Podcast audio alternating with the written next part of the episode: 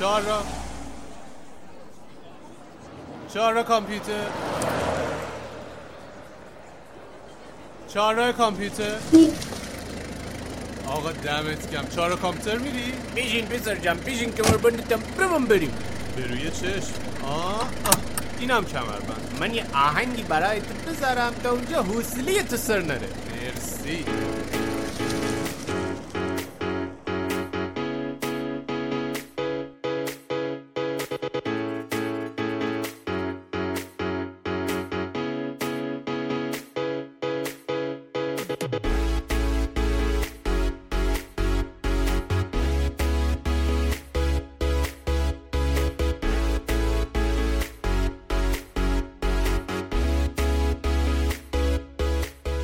وقتتون بخیر. من آرش کاویانی هستم و اینجا چهارراه کامپیوتره. تو پادکست چهارراه کامپیوتر من و اردشیر کاویانی برادرم مسائل کامپیوتری رو به زبون ساده بهتون توضیح میدیم. دمتون گرم که ما رو میشنوید و با کامنت ها و feedback هاتون بهمون انرژی می‌دید. اگه دوست دارید از ما حمایت کنید دو تا راه دارید. اولیش اینه که ما رو به دوستانتون معرفی کنید و دعوتشون کنید ما رو بشنون یا به کانال یوتیوبمون سر بزنن و اونجا ما رو ببینن. دومین راهی که می‌تونید از ما حمایت کنید اینه که از طریق سایت هامی باش از ما حمایت مالی انجام بدید. کافیه برید تو سایت هامی باش چاره کامپیوتر رو پیدا کنید و هر مبلغی دوست داشتید از ما حمایت کنید. اگه سختتون هم هست لینکش رو توی توضیحات اپیزود گذاشتم. ما در حال اجرا کردن یه پروژه‌ای برای کانال یوتیوب چاره کامپیوتر بودیم که توش کلمات و تکنولوژی های کامپیوتری رو به زبون ساده توضیح می‌دادیم. حواسمون بود که این محتواهای ویدیویی جوری ساخته بشه که بتونیم مستقیما اونها رو به صورت پادکست هم منتشر بکنیم.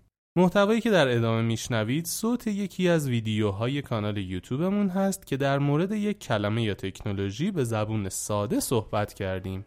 امیدوارم از این فرم جدید محتوای پادکست لذت ببرید و براتون آموزنده باشه. بریم که اپیزود رو شروع کنیم.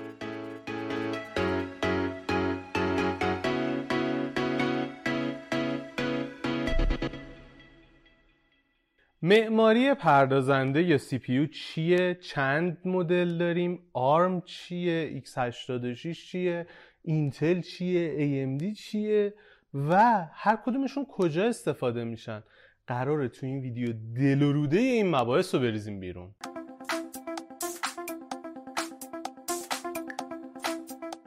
وقتتون بخیر امیدوارم حالتون خوب باشه. اینجا چهارراه کامپیوتره و من آرش کاویانی هستم و اومدم باهاتون در مورد معماری سی یا پردازنده ها صحبت کنم.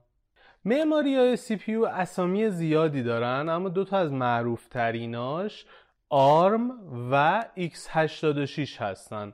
آرم برای شرکت آرم و x86 برای شرکت اینتله آرم مخفف Advanced Risk Machine و x86 هم مربوط به پیو های 32 بیتی اینتل و AMD که حالا در ادامه با جفتش آشنا میشیم. حالا هر کدوم کجا بیشتر استفاده میشن؟ آرم ها توی موبایل و تبلت و لپتاپ و جاهایی که زیاد نباید گرم بشن استفاده میشه و پیو های مبتنی بر معماری x86 برای دسکتاپ ها و سرورها و کامپیوترهای حرفه‌ای تر استفاده میشه. جاهایی که میگم هر کدوم کدوم چی کم دارن کدوم چی زیاد دارن ولی خیلی خلاصه جایی که قدرت خیلی زیادی می‌خوایم و گرما برامون مهم نیست از x86 ها استفاده می‌کنیم.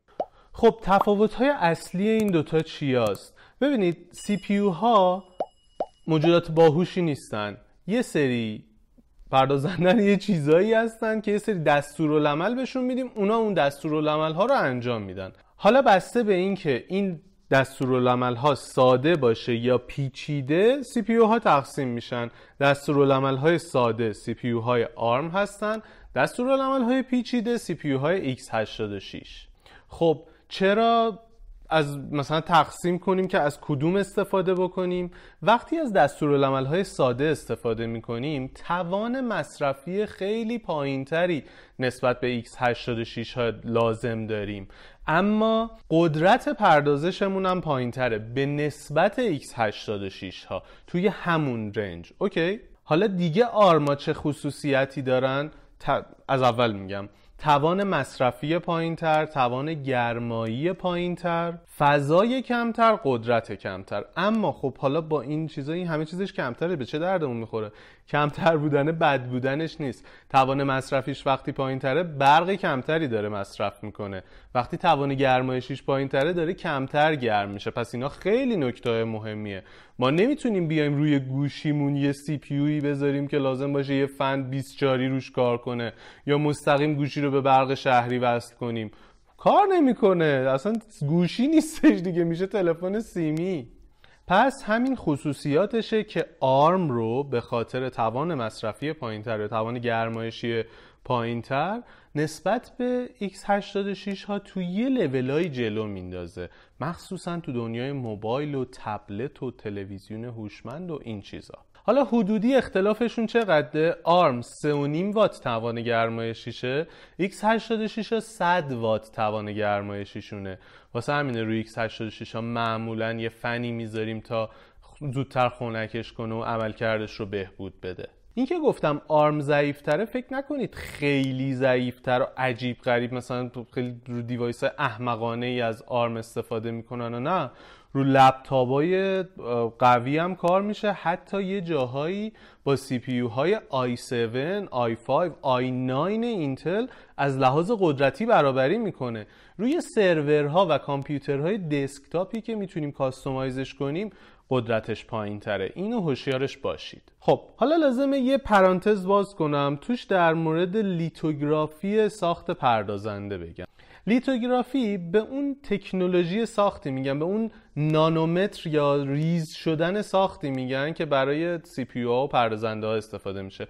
احتمالا شنیدید 21 نانومتری 14 نانومتری 7 نانومتری 5 نانومتری این چیزها رو زیاد شنیدیم. اما ببینیم چیه. ببینیم چیه که بهتر بگم. ببینیم چه کاربردی داره چه, چه اثری داره وقتی این نانومتر کوچیکتر میشه. هرچی این نانومتر کوچیکتر میشه تعداد ترانزیستورهایی که می‌تونیم توی یه محدوده مشخص جا بدیم بیشتر میشه. مثلا اگه توی یک مربع یک در یک سانتی متر می‌تونستیم هزار ترانزیستور توی تکنولوژی 14 نانومتر جا بدیم مثال دارم می‌زنم و نمی‌دونم این عدد درسته. توی تکنولوژی 7 نانومتر می‌تونیم 2000 ترانزیستور جا بدیم. خب این قدرت پردازشی اون پردازشگر رو بالا می‌بره. حالا چرا در مورد لیتوگرافی صحبت کردم؟ می‌خوام به یه دلیلی اشاره بکنم که اینتل از CPU های ARM عقب افتاد و نتونست به قدرت اونا برسه و اونا خوب رشد کردن و رسیدن به اینتل. چی بود؟ به خاطر اینکه تا یه مدت پیش اینتل نتونسته بود از 14 نانومتر بیشتر بیاد جلو. و کمتر بکنه این عدد رو. اما سی پی های آرم حتی تا 7 نانومتر و 5 نانومتر پیش اومدن و تونستن تعداد ترانزیستورهای بیشتری رو توی اون محدوده مشخص بگنجونن.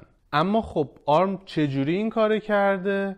به واسطه طرز فکر open source این بالا یه ویدیویی می‌ذاریم در مورد open source توضیح دادم اونجا و مفهومش رو می‌تونید کامل متوجه بشید چیز خوبیه. حتما ببینید.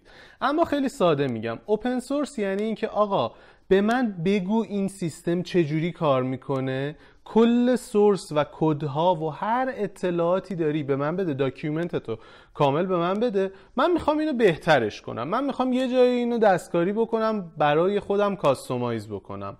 ARM اومد به واسطه اینکه لیسانس تولیدش رو لیسانس یا فناوری تولید CPU های ARM رو به شرکت های مختلف مثل سامسونگ مثل TSMC امیدوارم درست گفته باشم اینجا اسم درستش رو می‌ذارم به اینها داد و گفت آقا شما برید تولید کنید. هر چی دوست دارید تولید بکنید. بجز اینها شرکت های بزرگ دیگه هم این کاری کردن.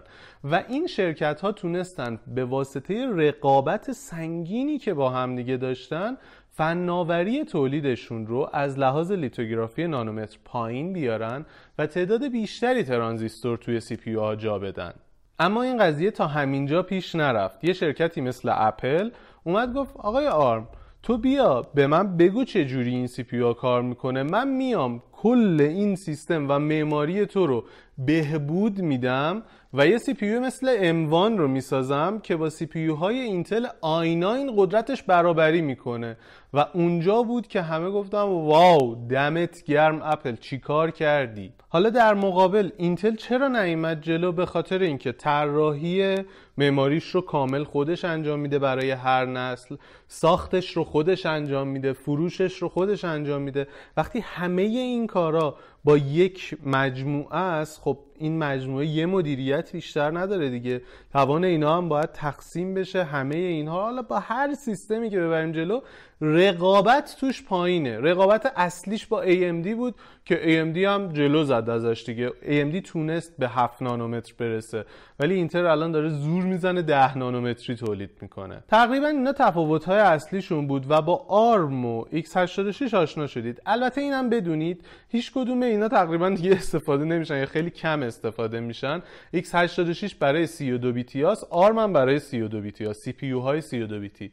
جایگزینشون ARM 64 شد و x86-x64 که مربوط به همون نسل پردازنده همون معماری برای 64 بیتیان حالا از تفاوت این دوتا گفتیم چه تغییری توی کارکرد ما داره. نرم افزارایی که اینور اجرا میشه یعنی روی x86 اجرا میشه منطقا نباید روی آرم اجرا بشه. به خاطر اینکه معماری و سیستم کار کردنشون با پردازنده متفاوته. اما به واسطه زبونهای واسطی که نوشته شد همه کدهایی که برای سی پی های x86 نوشته می‌شد رو تونستن ترجمه بکنن و بیارن توی آرم استفاده بکنن.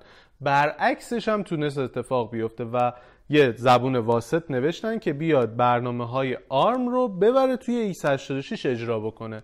نمونهش رو دیدید. اگه ویدیو اردشیر مربوط به اجرای نرم افزارهای اندروید توی ویندوز 11 رو دیده باشید خب یه اینجور اتفاقی داره میافته.